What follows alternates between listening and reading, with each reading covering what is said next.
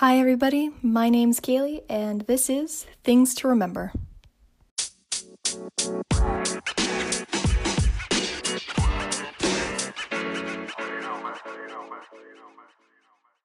All right, in this episode, we're going through the second point in my Things to Remember notebook, and it is if people ask for your help or support, it's not always to know your opinion.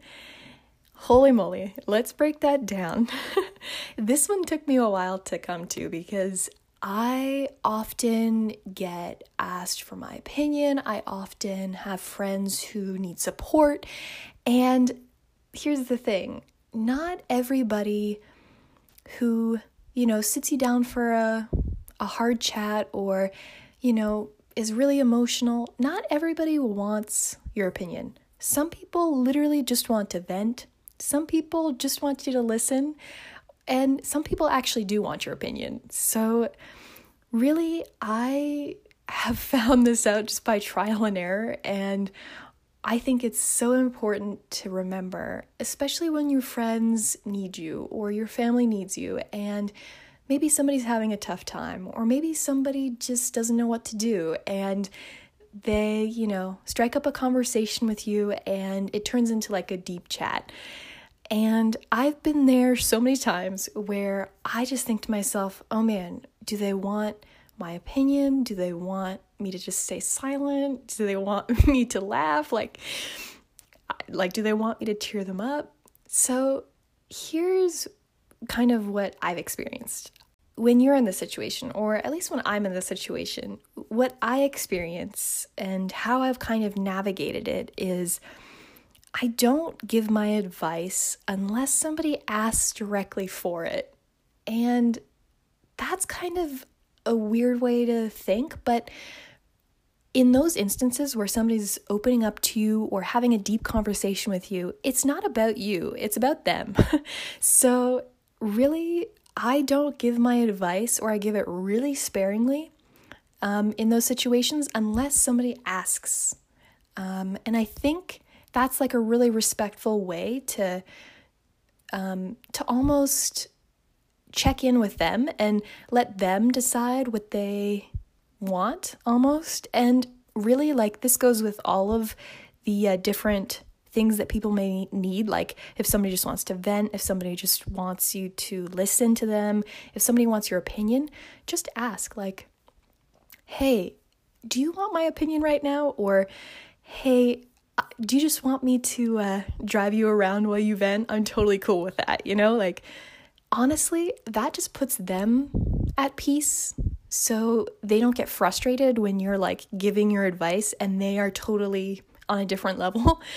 And it gives you direction as like the support or as this as the close friend or as the family member. And um, what I've also learned in my experience with these like deep chats or these uh, serious conversations is really if if people are in a tough place usually you're not the doctor you're not the therapist you're not the dietitian you're not the xyz you're not the specialist and so you may not even know what they need so what I tend to do is I just tend to ask guiding questions. Yeah, and these guiding questions can be anything. They can be like, oh, how did that make you feel? Or, oh, what do you think of this? Or, oh, tell me more about that.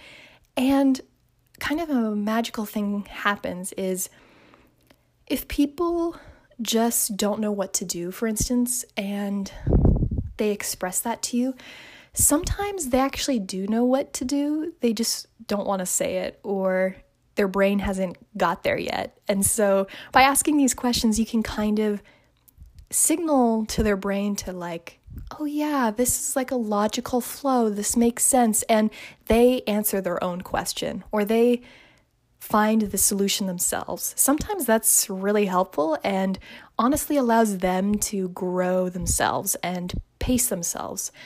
Um, for things like health and wellness, what I've what I've personally learned is you're not the pro. So the best thing you can do as a friend or somebody who cares um, is really to recommend resources for them to seek professional help. And that isn't a failing on your part. And believe me, I felt that way like, oh man, I am just recommending resources. I feel like such a failure. I'm not useful.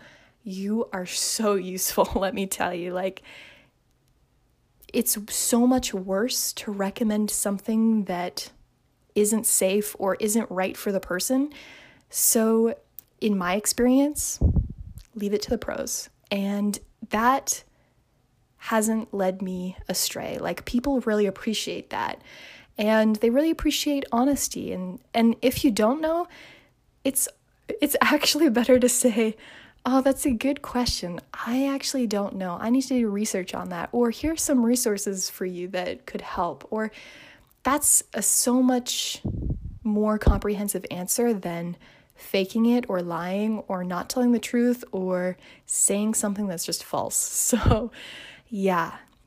If people ask for your help help or support, it's not always for your opinion. It's not always about you and literally what's really helped me as somebody who supports um, a lot of people is ask questions and ask them um, what they're looking for in in that conversation um, and really i think that uh, leads to a healthier deeper conversation rather than you know not being true to you suggesting something that may not be good for them